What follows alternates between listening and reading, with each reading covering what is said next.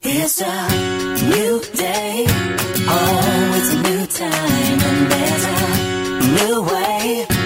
My life all the has passed away, and the new has come. Thank God it's a brand new day. Thank you for tuning in to the Open Door Ministry Breadcrumbs podcast with me, your host, Barbara Smith. We are here to share our blog articles with you in an audio format. We know that people are very busy and constantly on the go, but we all still need daily inspiration in our lives. It is our goal to share a few thought provoking morsels that will challenge you to stay actively engaged in the Word of God. His Word is the bread of life.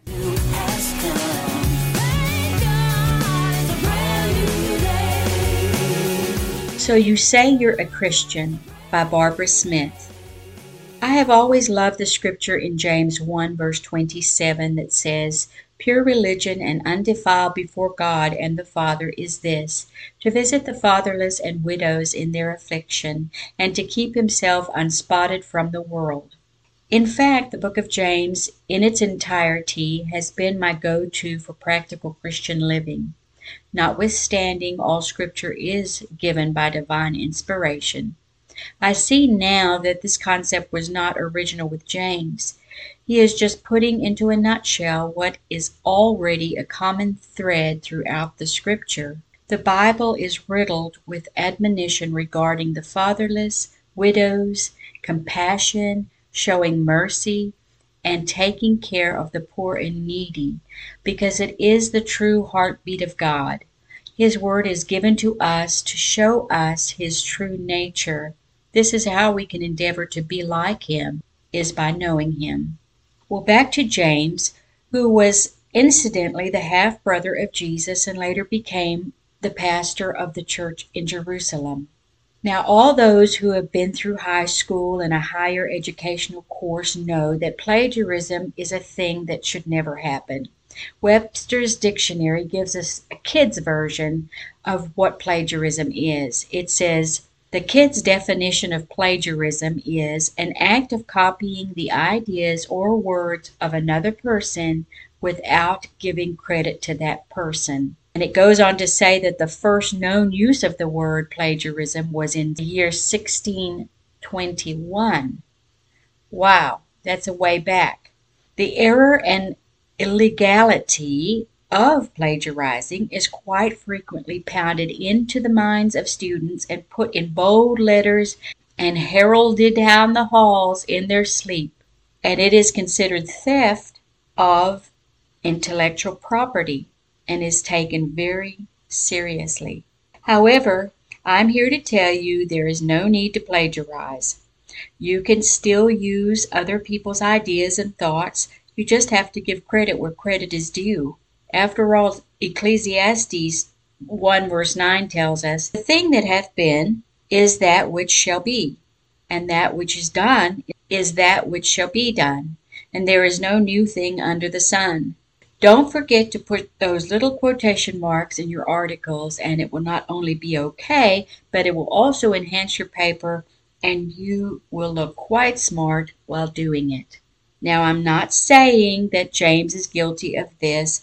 However, he came pretty close to the passage in Zechariah 7, verses 18 through 10, which say, The word of the Lord came unto Zechariah, saying, Thus speaketh the Lord of hosts, saying, Execute true judgment, and show mercy and compassion every man to his brother, and oppress not the widows, nor the fatherless, the stranger, nor the poor, and let none of you imagine evil against his brother in your heart. Isaiah 10 verses 1 through 2 is similar to this as well. Woe unto them that decree unrighteous decrees, and that write grievousness which they have prescribed, to turn away the needy from judgment, and to take away the right from the poor of my people, that widows may be their prey, and that they may rob the fatherless. This theme keeps being repeated over and over in Scripture. It must really be near and dear to the heart of God. The difference in James' writing and the Old Testament prophets is that they pronounce the punishment that will follow if they do not do these things. But James simply lets us know what we need to do to fall into the category of pure religion that will please the Lord. James had experienced the mercy of God because of the cross of Calvary that the Old Testament prophets had never known on a personal basis. Because of grace, we get the opportunity to do positive things through a willing heart of pleasing God, not having to approach our lives as always being under a mandate or worrying about a big hammer that's about to fall on us any minute. Because of the love of Jesus and his sacrifice on Calvary for us, we do not live in fear anymore. We can share the blessings he has given us with others freely. The preceding verses to the verses we read in Zechariah was asking a question posed to God by priests and prophets. Should I weep in the fifth month, separating myself, fasting, as I have done in many of these years before? The feasts of the fourth, fifth, and tenth months had turned into fasting when Solomon and Herod's temples had been destroyed and they had gone into captivity. However, they were now witnessing the rebuilding of the temple by Zerubbabel. Their question was a snide one, with undertones of boasting of their own righteousness, and the word of the Lord came back to them with a rebuke. When you fasted and mourned in the fifth and seventh months, even those seventy years, did ye all fast unto me, even unto me? And when ye did eat, and when ye did drink, did ye eat of yourselves, and did you drink of yourselves? He is not telling them not to fast, but that their motives and hearts have not been pure.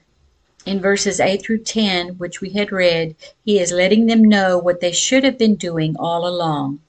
Execute true judgment, and show mercy and compassions every man to his brother, and oppress not the widow, nor the fatherless, the stranger, nor the poor, and let none of you imagine evil against his brother in your heart. Let us never think that our fasting and praying makes God a debtor to us.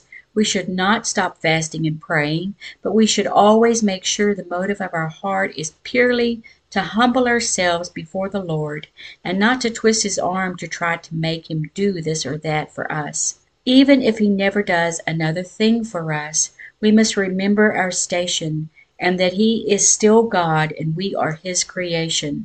Whether we are free or captive, feasting or fasting, showing kindness and compassion towards others or not, this is what will be the defining factor of us being known as Christ like aka Christians, or not. James 1 verses 21 through 25 states, Wherefore lay apart all filthiness and superfluity of naughtiness, and receive with meekness the engrafted word, which is able to save your souls. But be ye doers of the word, and not hearers only, deceiving your own selves. For if any be a hearer of the word and not a doer, he is like unto a man beholding his natural face in a glass. For he beholdeth himself, and goeth his way, and straightway forgetteth what manner of man he was. But whoso looketh into the perfect law of liberty, and continueth therein, he being not a forgetful hearer, but a doer of the work, this man shall be blessed in his deed.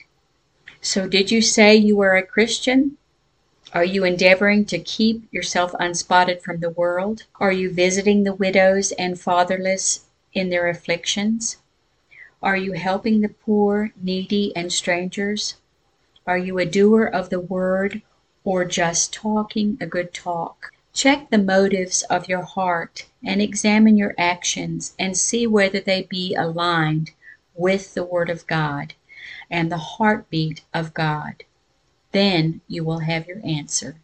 It's a new day. Oh, it's a new time, and there's a new way. Thanks for joining us today. We trust you have been nourished and blessed. Always remember the Lord is faithful and His mercies are new every morning. Until next time, God bless.